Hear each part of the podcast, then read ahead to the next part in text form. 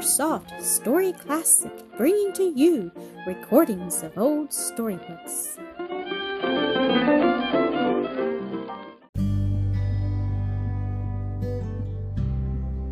Bill and Elsie, Episode 18. Thank God, the danger is past, came in a low, breathed exclamation from Mr. Dinsmore's lips. Ah, my darling, did I wake you? As he perceived the soft brown eyes of his little daughter gazing lovingly into his. No, papa dear, I have been awake a good while. Did you sleep well, daughter? he asked.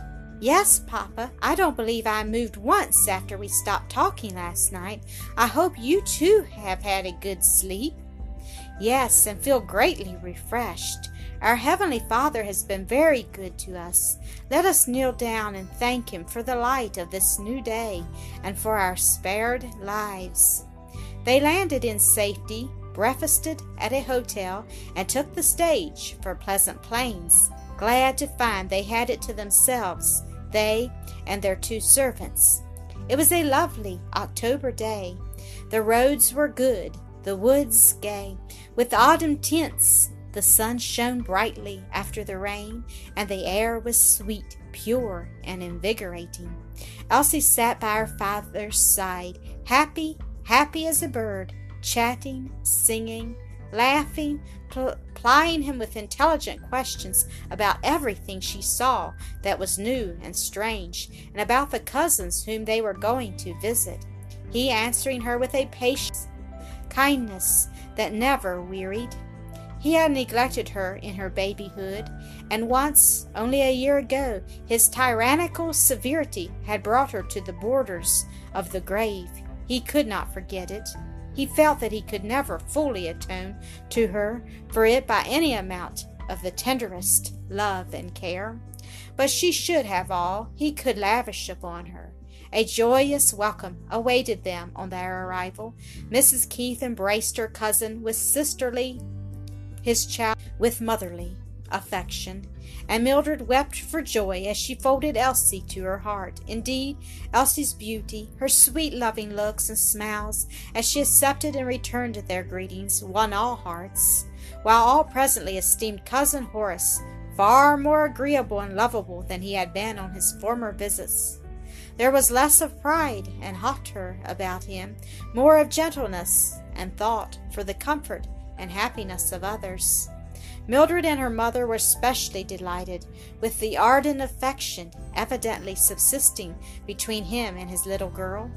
Neither seemed willing to lose sight of the other for a single hour. She hovered about him, being almost always close at his side or on his knee. Mrs. Keith remarked upon it to him as they sat alone together the day after his arrival, expressing her heartfelt joy in beholding it.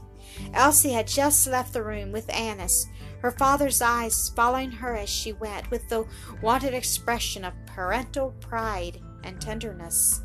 Yes, he said with a sigh, she is the very light of my eyes. Ah, Marcia, I shall never cease to regret not having followed your advice on my last visit. By taking immediate possession of my child, I have lost by that mistake eight years of the joy of fatherhood to the sweetest child ever parent had. And yet it has perhaps been better for her, for I should have made her very worldly minded instead of the sweet little Christian I found her. You have at all events escaped the loss I feared for you, Mrs. Keith said with a sympathizing smile. Of her filial love and obedience? Yes, she could not be more dutiful or affectionate than she is, and yet there was at one time a terrible struggle between us but for which I now see that I alone was to blame. It was my severity, my determination to enforce obedience to commands that conflicted with the dictates of her enlightened conscience, that caused the almost mortal illness of which I wrote you. Yes, a year ago I had nearly been written childless. At one time I thought she was gone, and never, never can I forget the unutterable anguish of that hour. His voice had grown husky, his features worked with emotion, and tears filled his eyes. But recovering himself, he went on to give her a somewhat detailed account of the whole affair, as it is to be found in the Elsie books. She listening to the recital with intense, often tearful, interest. The little girls were in Mildred's room dressing dolls and chatting together the while. Mildred busied with some sewing, overhearing the most of their talk with both interest and amusement. Elsie was describing the Oaks and her home life there, in reply to inquiries from Annis. What a lovely place it must be, and how delightful to have a pony of your own and ride it every day, exclaimed the latter. Yes, it's very nice, but the best of all, I think, is living in Papa's house with him.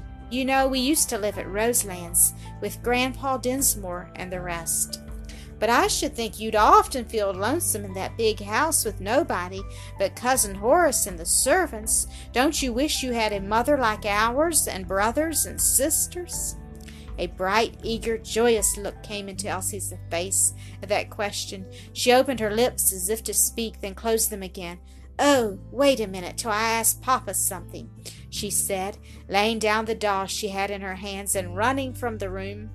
Mr. Dinsmore was just finishing his sad story of her illness as the little girl came in.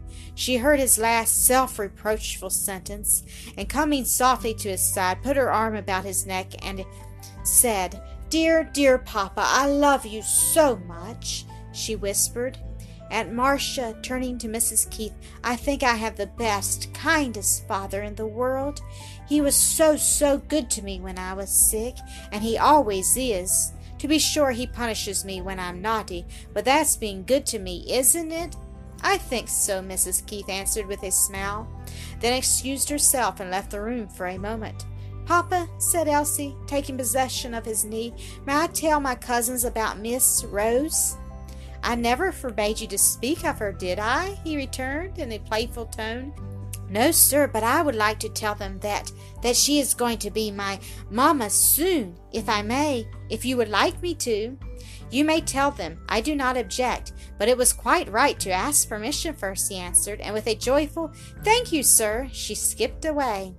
When Mrs. Keith rejoined him, he had another story for her ear, a brighter, cheerier one than the last, the same that Elsie was gleefully rehearsing to her cousins upstairs. Miss Rose was so nice, so good, so kind, she had been saying. Is she pretty too? asked Annis. Yes, but not nearly so beautiful as my own mamma, Elsie said, drawing from the bosom of her dress a lovely miniature set in gold and precious stones. Annis exclaimed at the extreme beauty of both the face and its setting, while Mildred gazed upon the former with eyes full of a mournful tenderness. It's almost prettier than your watch, Annis said, though I thought that was as beautiful as anything could be. They were presents from Papa and Mr. Travilla, said Elsie, glancing down at them, and the watch was Mamma's. Papa had it done for me this summer, and gave me the chain with it. Such a beauty as it is, too. Did you ever go to school, Elsie? No, we had a governess at Roselands. Now Papa teaches me himself. Do you like that? Yes, indeed. He explains everything so nicely and makes my lessons so interesting. He often tells me a nice story to illustrate and is never satisfied till I understand every word of my tasks. There, cried Annis, looking out of the window. Zillah is motioning for me to come over. Will you come with me, Elsie? If Papa gives permission, I'll run and ask him. Why can't you go across the street without asking leave? exclaimed Annis in surprise. No, I'm not allowed to go anywhere without leave. Now that's odd. Your papa pets you so that I really supposed you could do exactly as you pleased. How Enna would laugh to hear you say that, returned Elsie, laughing herself. She thinks Papa is the strictest person she ever saw, and says she wouldn't be ruled as I am for any money. How do you mean? He seems so fond of you, and you of him too. Yes, indeed, we've, we're ever so fond of each other, but Papa will always be obeyed the instant he speaks, and without any teasing, fretting, crying, or sour looks, and he is sure to punish the slightest act of disobedience, never taking forgetfulness of his orders as any excuse. Then he is strict, remarked Annis, shrugging her shoulders. The two went downstairs together. Elsie asked and received the desired permission, and they hastened to inquire what Zillah wanted. I've been baking some jumbles, she said. I know Annis is very fond of them, hot from the oven, and I hope you are too, Elsie. And here is a paper of candy Wallace bought last night. There, sit down and help yourselves. Elsie looked a little wishfully at the offered dainties, but politely declined them.